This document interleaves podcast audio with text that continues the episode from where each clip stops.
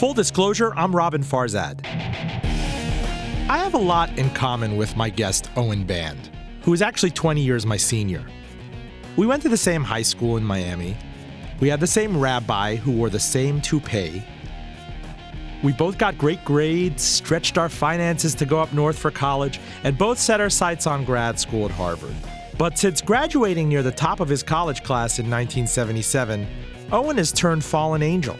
His life dominated by drugs, crime, poverty, illness, and a fixation on how his American dream went so wrong. Now 60, Owen has struggled for years to put thought to paper. Hospitalization and disability has lately made that impossible. So, I hooked him up with a snazzy USB microphone and instructions to download Skype and tell all. In honor of Passover, Full Disclosure presents The Wicked Son. Owen Band, thank you for joining us from Manhattan. Hey, Roben. Nice joining you. I never knew Rabbi Lipschitz wore toupee, but I guess that's good to know. Okay, gosh, you have to out the poor guy's name too, and the dearly departed, no less. He was a he was a good rabbi. He A tried to teach us well, uh, but it it speaks back to um, the commonality we had was really a working class environment in North Miami Beach, and a lot of people moved from up north. And similarly, your parents uh, came down from New Jersey. I think when you were 12, I was reading some of the thoughts that you wrote a few years ago, and you had set your sights on being a uh, a top macher at North Miami Beach High School. You were on the wrestling team. You were a debater, and uh, take me back to graduation. What was it? 1973, 74, and you're thinking you wanted to go to college. Wanted to go to college. However, in February or March, I believe, I had my first major attack of Crohn's disease. Uh, I was hospitalized uh, locally at uh, Mount Sinai in Miami. I was misdosed, uh, diagnosed a couple times, but I was told, look, you have a chronic illness. We don't know much about it. Uh, you might have to live your life accordingly. Uh, maybe it's not a good idea to go away to school, you know, be on a restricted diet, and maybe become an accountant or something you can work on from home. So I, the, the idea of Crohn's, for those who aren't familiar with it, is that you pretty much have to be near a restroom constantly. Uh, a, a lot of variables can throw you off. Added anxiety can can cause intestinal distress. Um, why? What was that? What was the thinking in the early '70s? Well, back then, uh, what, a lot of thinking was that it was a disease caused by stress. Uh, we know now that it was probably passed on from my grandparents to me, uh, but it's a lot more than just needing a restroom like you hear on TV nowadays. I had sections of my intestine cut out. I had large areas of scar tissue. Uh, I wound up probably with over 75 hospitalizations going through the emergency room with chronic pain. Uh, that's probably the worst part about the disease. But kicking back to your, you know, your, your senior year, there's this great photo of you on the wrestling team at NMB at North Miami Beach High. You had this vitality and this vigor too, and it wasn't stopping you from setting your sights on going to college up north. No, it, it, it wasn't at that point. I mean, the difference between when that picture was taken in November uh, before graduation and by graduation, my I had lost nearly 30 pounds. And I hate to use the description that I look like someone out of a concentration camp, especially since we're that close to Passover. But it was like day and night. So how did you do it? How did you pack your bags? How did you go? What did your parents tell you? Oh, my parents at first were concerned. They said, "Why don't you stay at Miami Dade?" Uh, they were afraid to see me go. Um, you know, I was accepted to five different colleges up north: uh, Georgetown, Columbia, uh, Emory, actually in Atlanta, and uh, Boston University offered me a full scholarship. Uh, they had a strong debate team. I went to Boston. I liked Boston. I'd actually met a girl up there, which was probably the main reason I chose Boston University. And I set my sights on leaving home. So you did that and you came from a working class background like me. I just remember my father telling me, you just concentrate on wherever you want to go to school. And if I have to take out a second mortgage, I will. Or if I have to ask a family member for a loan. Uh, was there any sort of, um, you know, I, I think you're right that your, your dad and mom were a lot more pragmatic with you, especially after you got notice of your medical condition. Like, um, did, did they agree to backstop you financially? Were you on your own kid if, if you did maybe accept the offer to Columbia? Well, if I went to Columbia, it would have been work study, which I was a little worried about because of my health condition. Uh, Boston Uni- University offered me a full scholarship, uh, the full ride, including dorm, meals. Um, and I had an older brother at the time in college, which was putting a strain on my family, even though he was going to a state university. So I thought about the financial situation. And even though I probably would have liked Georgetown or Columbia more, uh, Boston University became more pragmatic for me. You did thrive at Boston University, even though you write in some of your notes that you know there were times where you'd have to struggle, you wouldn't know where you'd come up with uh, money for meals or uh, you know certain housing things, incidentals, um, uh, travel. Uh, you had to kind of scrape around to do things, but you managed to focus on your academics, and you, you were an A student. You were a, an A plus student. You know, uh, 4.0. When I got to Boston, you know, I mean, it was an expensive city.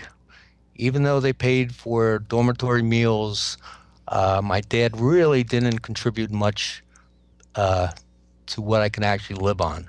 So, yeah, there were times at the end of the month, especially if I splurged on a date, that my friend Gary and I would go out and buy a bag of day old Dunkin' Donuts. And that's how we'd survive for a day or two did you live this like a bohemian? I mean, were you were you were you bummed about this? Were you angry about this? Because certainly your grades weren't suffering. Uh, you, you you did establish yourself as a writer, as a debater, as a person who really took advantage of the best of Boston. Um, I'm fast forwarding you to 1976, 1977, and in fact, your record was so good that you set your sights on Harvard Law across the river. Right. Uh, you know, I adjusted well academically. Socially, that was another issue. I was on a lot of prednisone by 76, 77. Uh, for your Crohn's disease? For my Crohn's. And, you know, there was, you know, Boston University, the undergraduate population, uh, it was, there were a lot of rich kids, rich, I hate to say rich Jewish kids from the five towns in Long Island. And I didn't fit in.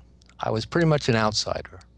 Um, I knew, as my parents believed, that if I studied and worked hard, great things could be accomplished. And I believed that at the time. Yeah, but Owen, we didn't fit in with a lot of the guys in high school. You know, 20 years apart, our graduation, but it was the same thing in the parking lot. There were the rich kids, some of the older money people, some of the, the people whose families, you know, there was always a divide. The, the, the first generation Jewish immigrants, the second generation Jewish right. immigrants, the working class people.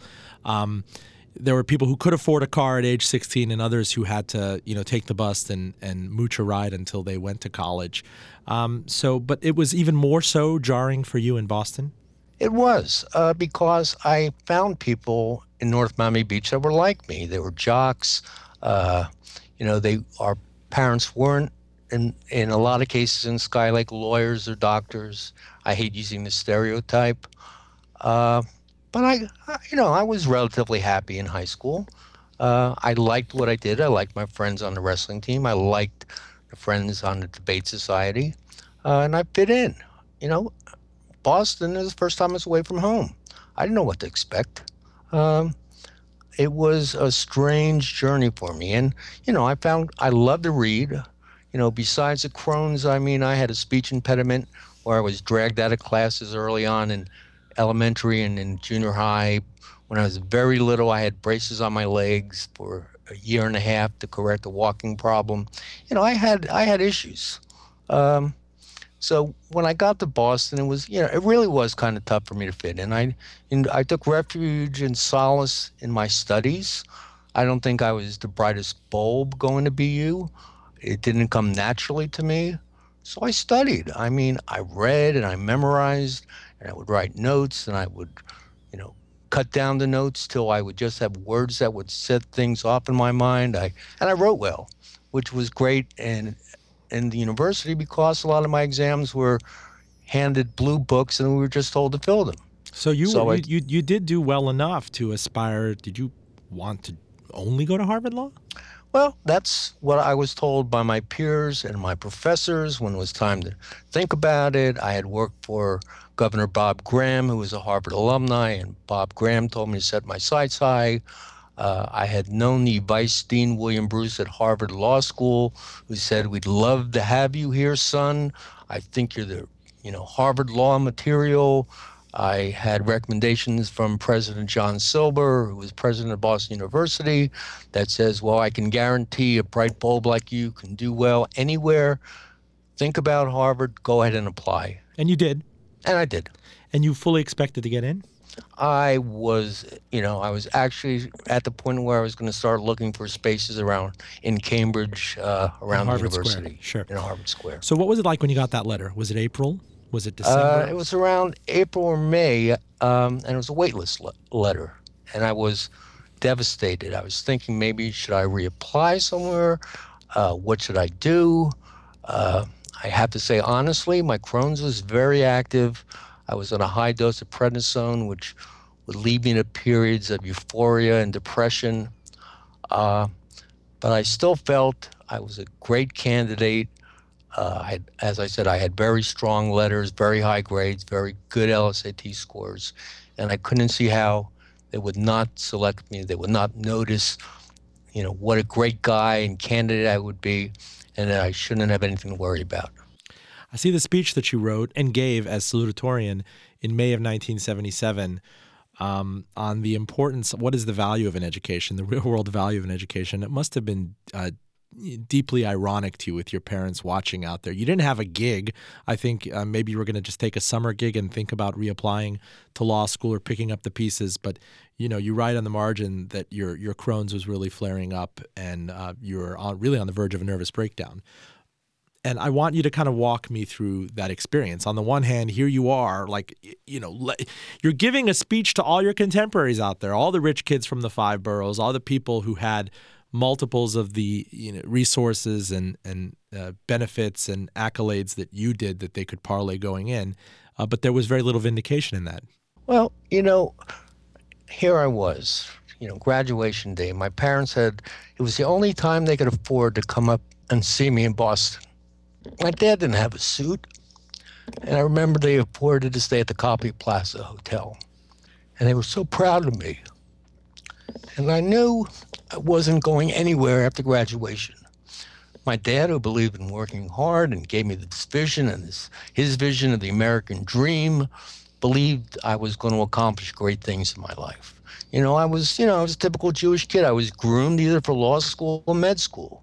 You know, when I was in uh, sixth grade, I think they gave me an attaché case uh, once for uh, Hanukkah and said, "Well, you're our little Perry Mason." Why was it the end for you though? See, this is what I don't understand is is it you know waitlist letter. One, you could have played the waitlist, and two, if it didn't work out, you had a stronger case applying. You know, following up next year, maybe you you use the year to do another internship in D.C. or something like that. Were you were you so heartbroken that that was just not a possibility? Why was it so the end of the world for you? Well, because I so strongly, and as I said, I think part of it was um, I was overinflated on the prednisone that I believed I was going to be picked up in the first draft. I had talked to my debate coach, uh, Kay Hodge, whose actual title was the legal counsel to the president's office. And Kay, who was a debater from Georgetown, said, Let me set you up with a friend of mine who's at Harvard, a law school professor, and why don't you talk to him about your application? I was dying to meet him. I just wanted to get it out and find out what was going on. Well, the person Kay had me talk to was uh, turned out to be Larry Tribe, who, as you probably know, was uh, you know President Obama's constitutional law professor. I believe it was his first or second year teaching at Harvard Law. Sure. And Professor Tribe said, "Look, Owen, you know, here's your case," and he laid out my case. You know, 4.0, Phi Beta Kappa, sum cum laude, debate team. You know, Governor Graham, William Bruce from Harvard. You know, that looks great, doesn't it? And I go, "Yeah." I said, "Well, what's wrong?" And he said, "Well, look, it's 1977. Guess what? You heard of the Bakke reverse discrimination case?" we're taking a closer look at applications this year. And, you know, personally, you know, for the 500 places, we get 5,000 applications, and, you know, half of them are probably kids just like you with 4.0 averages. And, you know, we don't really consider Boston University to be, you know, a top tier school. You know, you're just another white, middle class Jewish kid from Florida. And, you know, he actually had said, look, if you wait a year, reapply, and he even offered me a chance to work on his constitutional law treatise to do some historical research. He tried to help me get in on the second year. You know, I didn't hear much of that conversation. I just realized I wasn't getting in. I didn't understand that the playing field wasn't level like I thought it would be. Uh, you know, as I said, neither one of my parents went to college, so they had no clue what to expect, let alone what it was like to apply to a law school. And I was completely disillusioned. Uh, the period between May and when I finally got back to Miami is a blur. I got back, I believe, and this is when I say believe, I believe I did might you know experience some sort of breakdown. I got back uh, maybe towards the end of August or September. I had called a friend. My parents never came to pick me up at the airport. Um, I don't belong- under, wait, hold on. But what happened after graduation? What happened after you gave that speech? And you walk down, and there's this big lawn, and you know, Comm Ave right there by the river. I remember going out, taking my parents, who went out to, as most people did, the Anthony's for lobster dinner. Uh, went back to the Copley Hotel with them. I didn't really explain to them what my situation was. They were they had a belief I would be in law school in September. Did your dad say what what son just buck up, just play the wait list? Did he give you any advice on the margin like, listen, I, I raised you to be tough. You know we're not cut out like other people. Uh, we might have to go back twice, but I expect you to be persistent. My dad unfortunately didn't say that to me. My dad didn't and this was maybe one of the biggest letdowns in my life. My dad didn't know what to say to me. Um, I knew I knew he had a friend, uh, not really a friend. It turned out not a friend, but uh, an attorney that worked for my dad's company who had a chair at Harvard Law. I had asked my dad, "You think you'd call him in Atlanta and maybe he can call somebody?" My dad called, and unfortunately, we found out he wasn't really a friend and didn't want to make the phone call to Harvard. And I I came home. You know, was, there was a little bit of like you know, you know, you know, you know, try and be happy. You have next year, think ahead kind of thing. But I was brutalized. You know, I felt I was sodomized by that point, and I came to Miami to lick my wounds. And at the same time, your older brother, um, he had he had uh, was he in law school? Well, my brother's three years older. My brother went to Gainesville, good school. University of Florida. University of Florida. He didn't know what he wanted to do. I always knew I wanted to be a lawyer. My brother took the LSAT as a senior. He took it as a fluke. Got accepted to University of Florida Law School. Attended law school. Um, so when I had got back to Miami, he was still in law school, finishing up. Uh, a year or so later, he had graduated, started working as a state's attorney first in Orlando, and then he came down to Miami, I believe, by 79 or 1980. To be a public prosecutor. Be a public prosecutor for Janet Reno. Uh, Janet uh, 19, Reno. Uh, I met Janet a number of times. In fact, I had tried to dance with her at my brother's wedding. So listen, let this sets up the next chapter, though. Full disclosure: in honor of Passover, we present the Wicked Son, the story of Owen Band. Stay with us.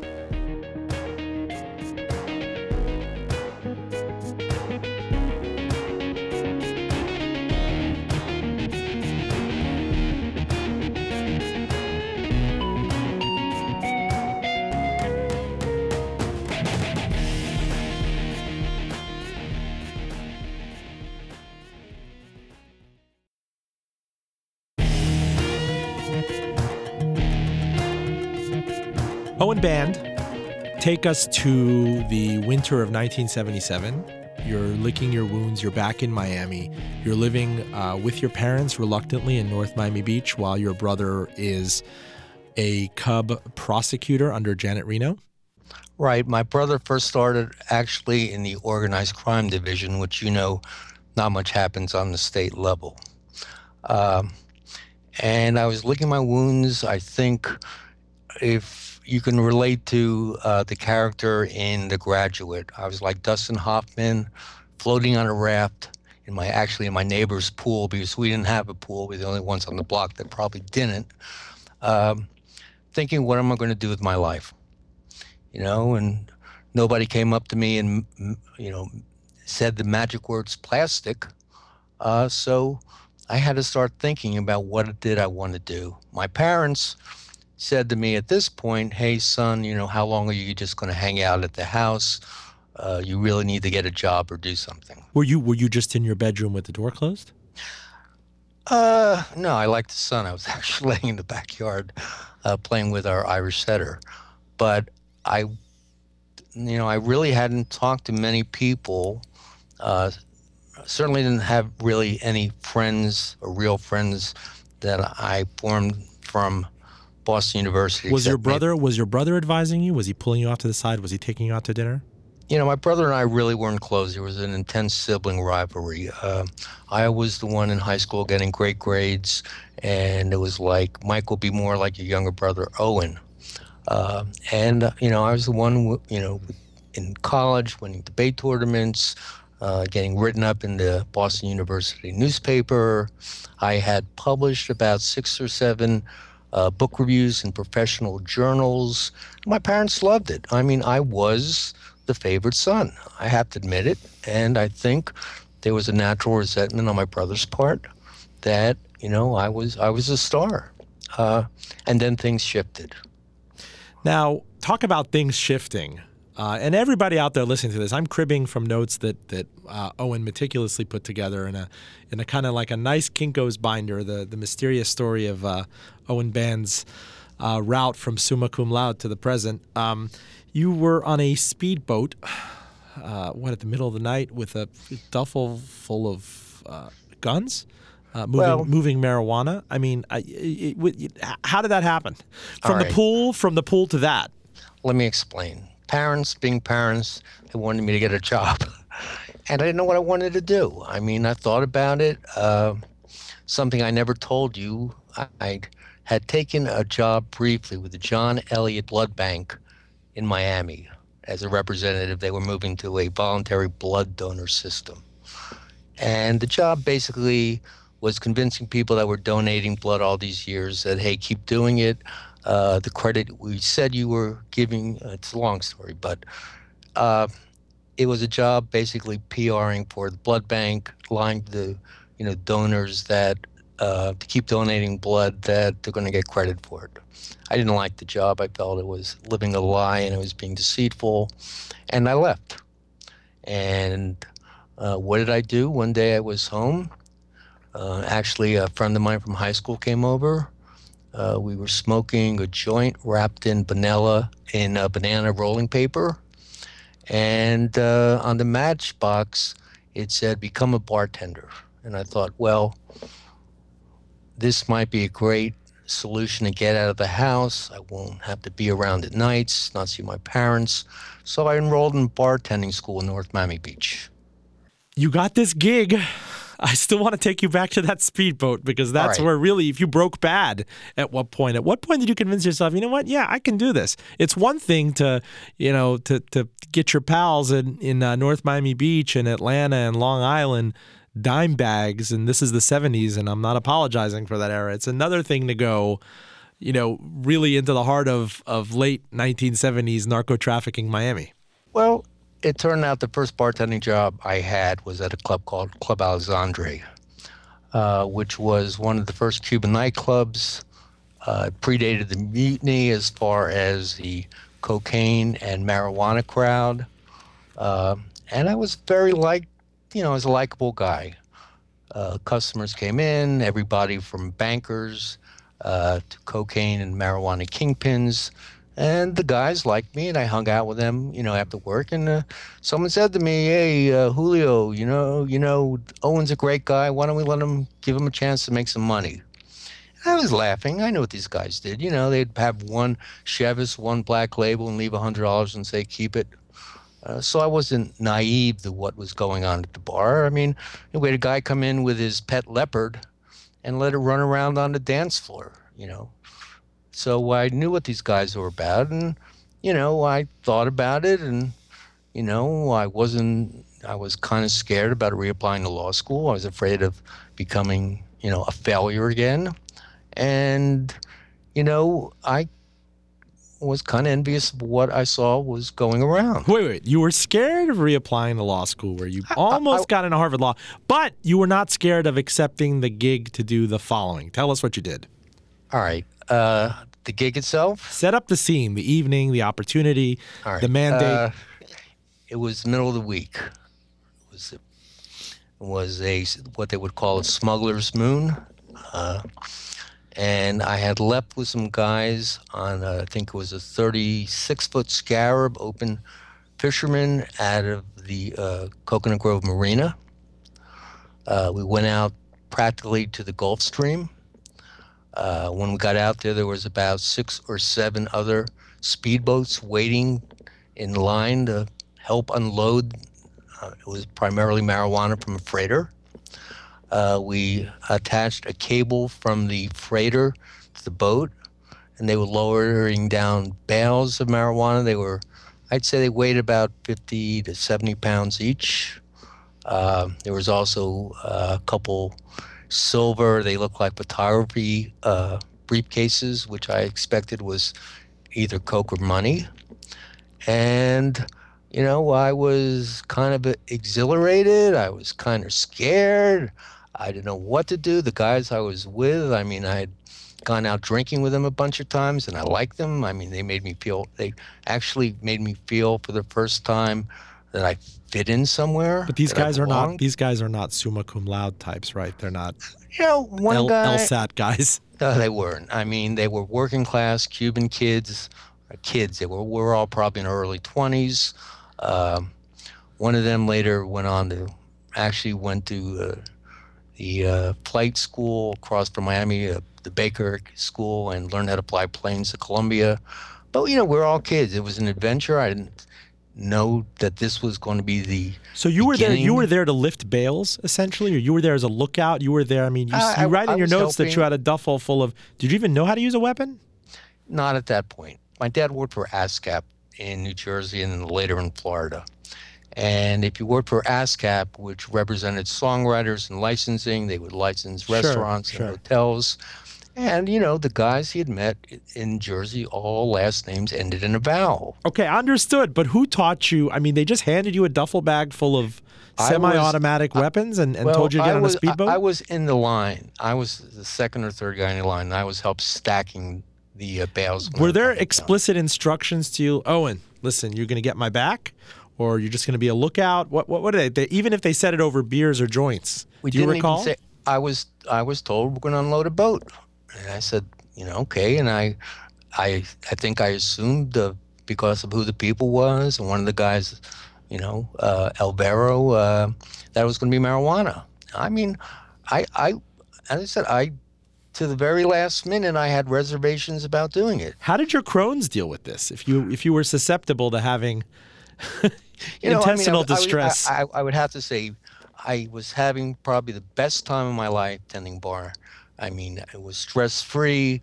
Uh, I had a girlfriend for the first time in my life, even though she was, you know, an escort. Uh, I was making some money. I was living away from my parents. Um and I was, I was, I was uh, relatively healthy. Um, and when these guys, you know, you know, enlisted me into this assignment, I thought about it, um, you know, and I said, you know, something. Um, I'm looking around, and everyone seems to be thriving at it. You know, uh, you didn't read about the massive arrests or anything else at that point. and I said, yeah, I'll, let me go. I'll try it. You know. so I tell me how the know, evening ended up. What happened? You offloaded the motherships and the speedboats. we offloaded it off uh, pretty close to. Uh, our assignment was to go to a house with a dock off Coco Plum. a stash house. Uh, I guess it was a stash. Yeah, it was a stash. So, what a house. house with a marina. It was a house, and it was with the, the. It had a boat garage Oh wow. where we pulled in, and we were able to unload in a garage, which was it was amazing. It was a great property. It was uh, undescribable. So you guys And- weren't followed by anybody or Coast Guard or police or anything? weren't followed, but I'll tell you something. Yeah, I mean, you know, I was I probably needed a second pair of underwear by the time we got the boat back to the dock. Uh, you know, it was, scary. We were racing the boat back at a high speed. We had all this weight, and we probably had over th- or close to a thousand pounds of pot and you know duffels and what have you, and we unloaded it. You know, I mean, I didn't know what to expect. It was like you know, see ya, see ya, see ya. And we all left. You know, I went home. I don't don't think I went to sleep that night. Uh, you know, and uh, I got a. It was still a day or two before I had to go back to bartending. I got a call and says, "Hey, you know, I got something for you." And I went to see the guys. Honestly, no one said to me what the dollar amount I was going to get paid for this little misadventure. But what it turned out to be, I was paid twenty five thousand dollars In an in a envelope? in a Manila envelope. What, in. 20s and 50s? What was that? Uh, they were primarily in hundreds. I mean, there were some fifties in there also. But what were you getting paid for that bartending job? Well, as I said, it was it was uh, kind of a gangster bar, and I mean there were were nights I could make five hundred or thousand dollars in a night. You know, if the right guy came in, if Alvaro came in, or even the legitimate guys like uh, you know Manny. I don't know if I want to mention his last name. Was a banker. Uh, would leave fifty dollar tip or something on the Sure, check. sure. So, So- fast forward for me. When did you first try cocaine? All right. Uh, it, it was it, it was during that period when I was at Club Alexandre. Um, you know, I mean, I would be handed constantly throughout the night bills fo- folded up with cocaine in it, and I'd laugh, and you know, I don't think I. Well, I know I didn't do the first couple envelopes I was handed or dollar or bills filled with coke, uh, but then I noticed something strange the guys with cocaine, even the ugly guys with cocaine, had all the women. You know, I mean, honestly, uh, you know, I had a you know a semi girlfriend, and uh, it was amazing to see these guys come in, and you know, girls would flock to them like rock stars. They'd get up, they'd walk to the table, they would talk, then a couple like the girls would get up together, go to the ladies' room for 20 minutes, and come out. And I said, hey, you know, there's something going on here. You know, I mean, uh, you don't have to be a genius to see that. You know, I mean, this particular substance, uh, you know, w- was better than an American Express card. Wow. Yeah, wow. You know, I mean, believe me, this kid didn't pop his cherry until he was like 19 years old. So, you know, this was a, a major elevation. So I understand. Did you um uh, one? When did you try it? Was it at the club? Was it with these guys? It, it was actually with a couple of the club owners. Uh, it was one night after work. There was a guy, another name I won't mention, whose father was a former president of Cuba, who, we would go to an after hours club called Sammy's, which was opened about eight in the morning.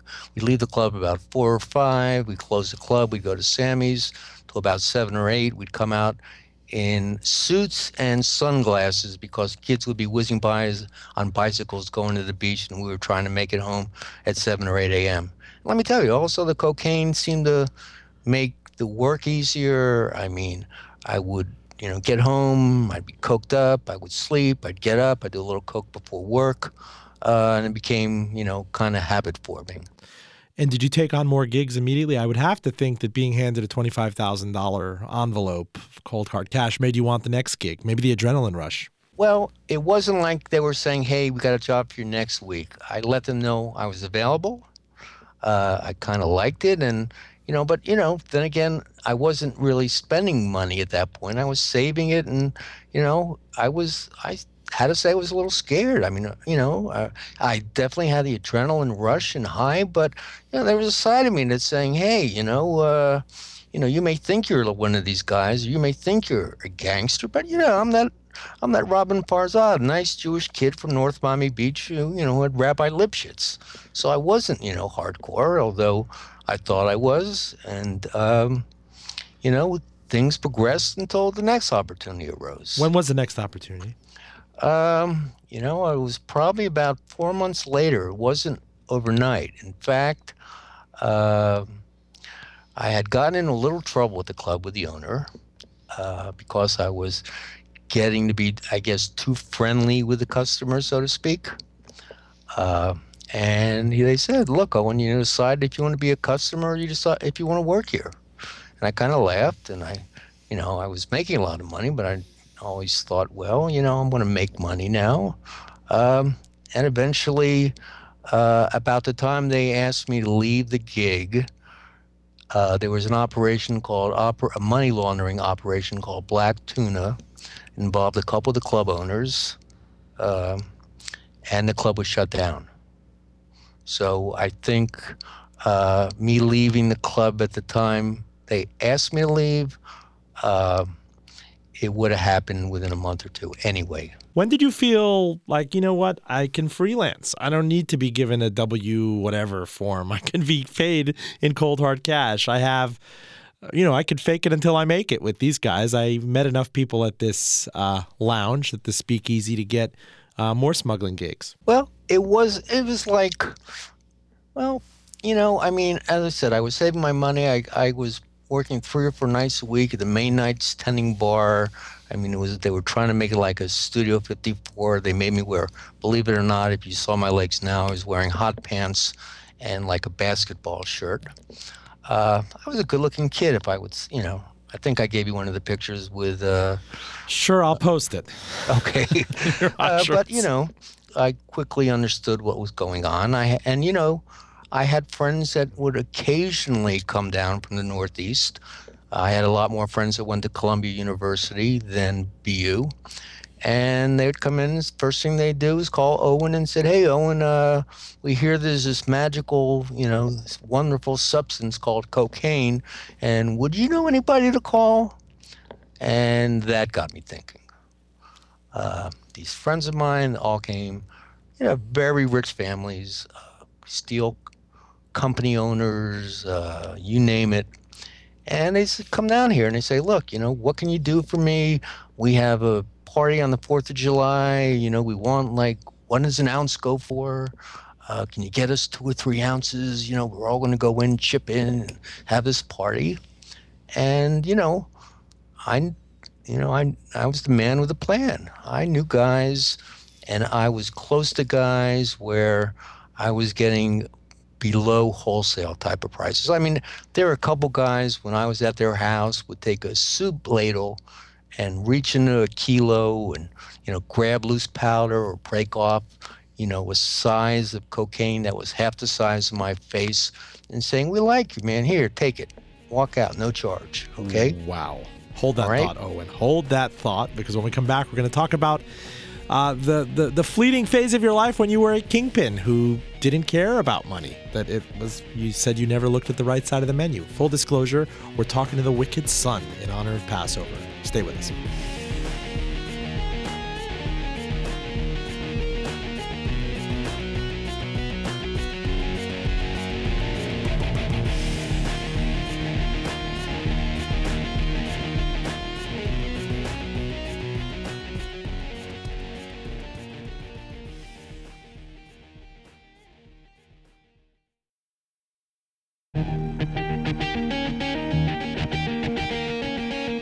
Paraphrase the band Asia, Owen Band, so now you find yourself in 81, 1981, and cocaine's a hell of a drug in Miami, and everybody is talking about cocaine. Everybody wants to buy cocaine. Money is no object. Condos being bought for cash, no money down. Um, how did you suddenly become a kingpin? Well, I, you know, honestly, from the people I knew, I was, as they would say in The Godfather 2, I was small potatoes. Um, I made money. I'm not going to kid myself, but you know, I knew guys that made over two billion dollars. So where do I fall on the scale? So how would it work, right? You talk about uh, these smuggling opportunities. A lot of your corridor of opportunity was what the what was it the Delta shuttle back then? Was it the Pan Am or Eastern shuttle? Uh, Eastern was a, or National big, Airlines. Well, Eastern was primarily our biggest. National was good too, but Eastern, we had a lot of friends that were flight attendants, male and female. So, what was smuggling like back in the days? I was told that that Eastern shuttle, some people could fly from Miami to Boston for nineteen dollars each way, and the flight attendants would come around with this this canister and actually break twenty dollar bills for people, and there was very little surveillance and. you know, there. I mean, there was no surveillance. I mean, I used to fly under everybody else's name. There was no ID check. I used to fly under a good friend of mine from Boston's name, who, uh, my friend Gary, who at one point when I was under investigation, uh, they had found plane tickets with Gary's name on and I had explained to him, well, I was trying to get you the frequent flyer miles to get you and your girlfriend to Europe. uh, but I mean, there were you know there were times when I would fly to New York uh, do a deal in LaGuardia, or a lot of times do a JFK, uh, the Ronald Reagan Airport, and do something in the parking lot, and fly back with the same flight crew. You know, on a turnaround, an hour and a half, two hours, or whenever the plane was. What would you put in a duffel bag, later. a suitcase? How would you pack this stuff? Were there dogs there? There could have been dogs. I never experienced dogs, but I didn't put it in my bags. The flight attendants could get their bags onto the plane. They would go around the metal detectors.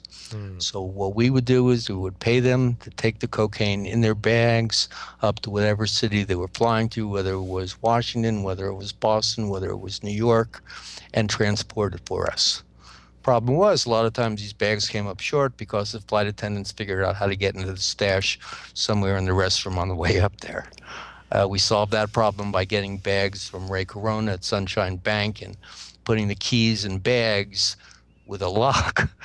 So the uh, we didn't have that shrinkage problem anymore. Shrinkage, as they called it, right? Shrinkage. So let me understand this. What were the economics of a typical trip, right? You talk about a $100 ticket, $200 ticket in 1980, 81. Eh, around two hundred dollars on Eastern uh, round trip. What kind of volume were you moving and what were the, what were the stakes? Well, you know, I wasn't. You know, there were some big trips. I mean, there was one trip that was mine that I actually landed on Bob Graham's cattle ranch in Florida. But for the most part, um, it would be a couple keys at a time where I had actually taken two kilos made them to four kilos. I was paying probably $300 uh, an ounce, and the ounce would go for $2,000 in New York, which was doubled because I would cut it so it would be $4,000 on a $300 investment. Um, and, you know, these were just, I mean, it wasn't inner city guys. These were guys with, you know, businesses and industry. And, you know, I would go down to houses on the Jersey Shore uh, for parties when they would take, one guy would take six or eight ounces. There were doctors in Philadelphia. I mean, these were, you know, nobody scary. And they liked me because I was a nice Jewish kid. You know, my name wasn't Carlito, or I wasn't Negrito, and they liked me, and I fit in, and I would go to the parties, and I would go to weddings, and I would go to bar mitzvahs. How much were you clearing a week? You know, uh, it wasn't a weekly thing. I mean, on a trip, I could make thirty thousand, fifty thousand dollars, and then I may not do it for a while. There was a time, however, with one of my partners, we were flying to Washington D.C. maybe two or three times a week, uh, and it was going on probably for six or eight months, like crazy, where we would just fly up and back and fly up and back, up and back, and. Uh, we decided to take a break in New York. We were in a limousine, and all these Cubans guys loved to play The Godfather on the cassette decks. So we're listening to the theme song of The Godfather. We had a call saying they needed us back in D.C. Uh, I said, "Look, I'm burnt out." My friend went. My friend George went. He flew from Miami to D.C. And he actually had flown. He was giving me the frequent flyer miles, and he wound up selling to an NFL player named Tony Peters the year after the Redskins won the Super Bowl. He was arrested. I didn't find out until Monday Night Football when Howard Cosell said that Tony Peters wouldn't be playing because he was arrested with an Argentinian national. I called Miami and found out what happened. Uh, and that was the end of our, you know, Washington D.C. enterprise. My But friend what was going on simultaneously is your brother starts hunting a lot of the dopers like you in Miami. Did he have any idea that you were in this line of work? Well, this is the thing. My brother knew. I guess he kind of kind of had an idea when I would show up in a new Mercedes or when I had a Porsche 911. Although I don't know if he had seen that. But you know, I'd go up for Thanksgiving or Passover. I remember at one Passover, I was wearing a Coke spoon around my neck, and my brother made a big deal about it, calling me an asshole. And cussing me out in front of the other family members. You know, I was wearing a $25,000 Rolex uh, President with a three uh, carat diamond bezel. So, I mean, you know, uh, he knew I wasn't, you know, exactly tending bar anymore. And, you know, he called me an asshole and, you know, um, it, as I said, it was, it was, it was strange. I used to spell my last name differently. I used to spell it like James Bond, B O N D because I didn't want anyone reading the Miami Herald to see Michael Band, prosecutor, uh, arrested this drug dealer or something because, you know, he handled some big cases, including uh, the woman who was responsible for the cocaine cowboy shooting in Dadeland, uh, the godmother, uh, Griselda Blanco, was his big, big case. Uh, so, you know, we didn't talk a lot. But was there this element of getting back at your brother, right? But because the law school thing, the law school rematch kind of didn't work and you you're suggesting that it was a bit of kind of rub it in for for you being the golden child when he was younger but then now you were able to rub it in as this kind of guy with the flashy Rolex and the coke spoon around your neck were you thinking about the LSAT at all well you know I didn't at that point. I mean, you know, I had given up the dream of law school. I told myself, look, I still had Crohn's. I had other health issues. Did I really want to go to law school for three years? What? Hold know? up, hold up, though. But if you sure. wanted to, every a lot of people defer law school. Uh, you had all those papers there, all those recommendations. You didn't have to tell anyone. Well, in my interregnum, uh, since I last applied, I was a budding cocaine kingpin. You could have gone back, but was it at this point? Why would you? I mean, did you see yourself in a everything that you wrote about, everything in debating, everything in political science and Larry Tribe and Harvard Law? Was that all just gone after you, you know, became a prolific dealer? Well, it became less and less reality that I was going to give this up and go back for law school. You know, I had a lot of friends in Miami that were criminal defense lawyers, and they were cowboys. They were, you know, on the same level as some of the drug dealers. We used to hang out and we'd laugh, we'd have a good time, we'd snort coke, you know, in the men's room at Cats or the Mutiny. And I said, you know, this was probably would have been the kind of guy I might have turned out to be, you know, but you know, why give it up now? You know, what am I going to do? Go to law school for three years, go to University of Miami, or go to some middle level law school, come back, you know, start like my brother did in the state attorney's office or public defender's office when I'm making this kind of money and I'm banking it? I said, you know, I said, look, you know, I mean, hey, I I honestly believe that, look, the system wasn't fair. I mean, the idea of the American dream, you know, the inspiration from the Declaration of Independence, all men are created equal, you know, in the pursuit of life, liberty, and, and the, you know, American dream wasn't what I was getting. Okay, I got screwed. You know, I got the big corkscrew, and you know. Yeah, but and... wait a minute. You you did it, but you didn't. You ended up in this paradise. You ended up you ended up having money that your parents never had you had the call option of going back to academia. Certainly, you were still, in fact, you could afford a lot of the things that you couldn't before. You could very easily go and, I don't know, uh, spruce up your application, hire a consultant. But you were so soured on the American dream at that point because you got deferred from Harvard Law? Well, it was that, and it's how the system played out. And, you know, I just said, look, you know, there are shortcuts to the American dream. You know, I wasn't, look, I wasn't Jay Gatsby, you know, in West Egg living that American dream and money was the only issue. You know, even from 1981, I was working on a creative writing program. Well, not the program at that point, but I was taking creative writing classes at Florida International University. I said, well, one day I'm going to write about this. One day, you know, I'm going to go in, I'm going to be Nick Carraway, I'm going to stand on the outskirts, look at, you know, the Gatsby's mansion, and I'm going to write that American novel.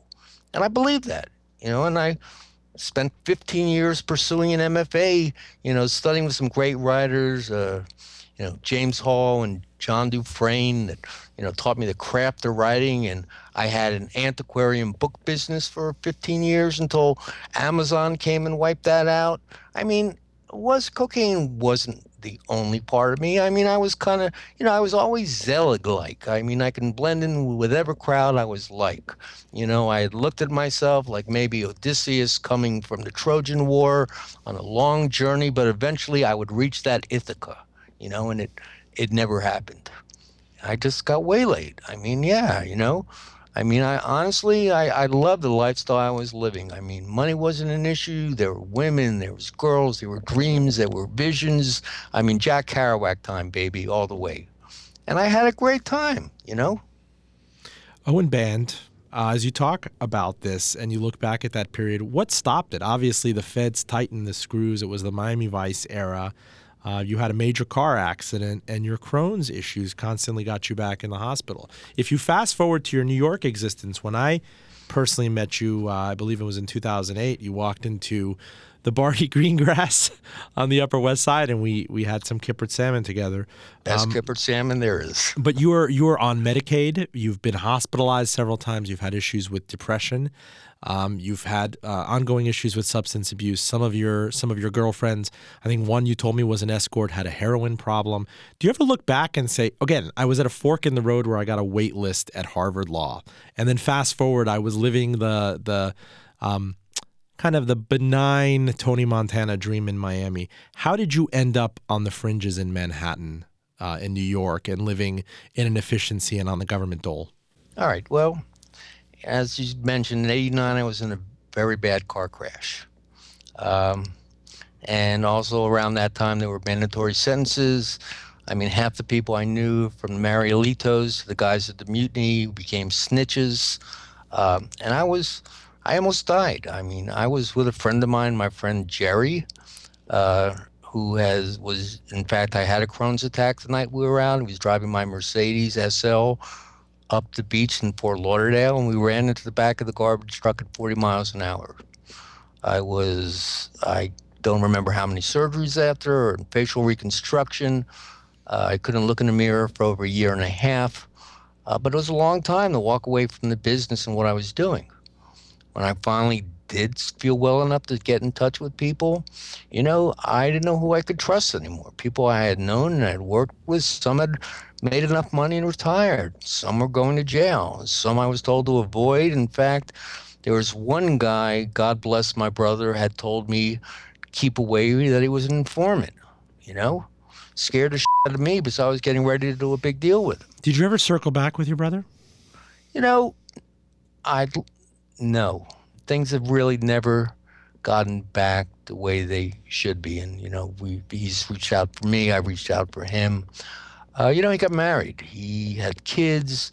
Our lifestyles were divergent for over 20 years.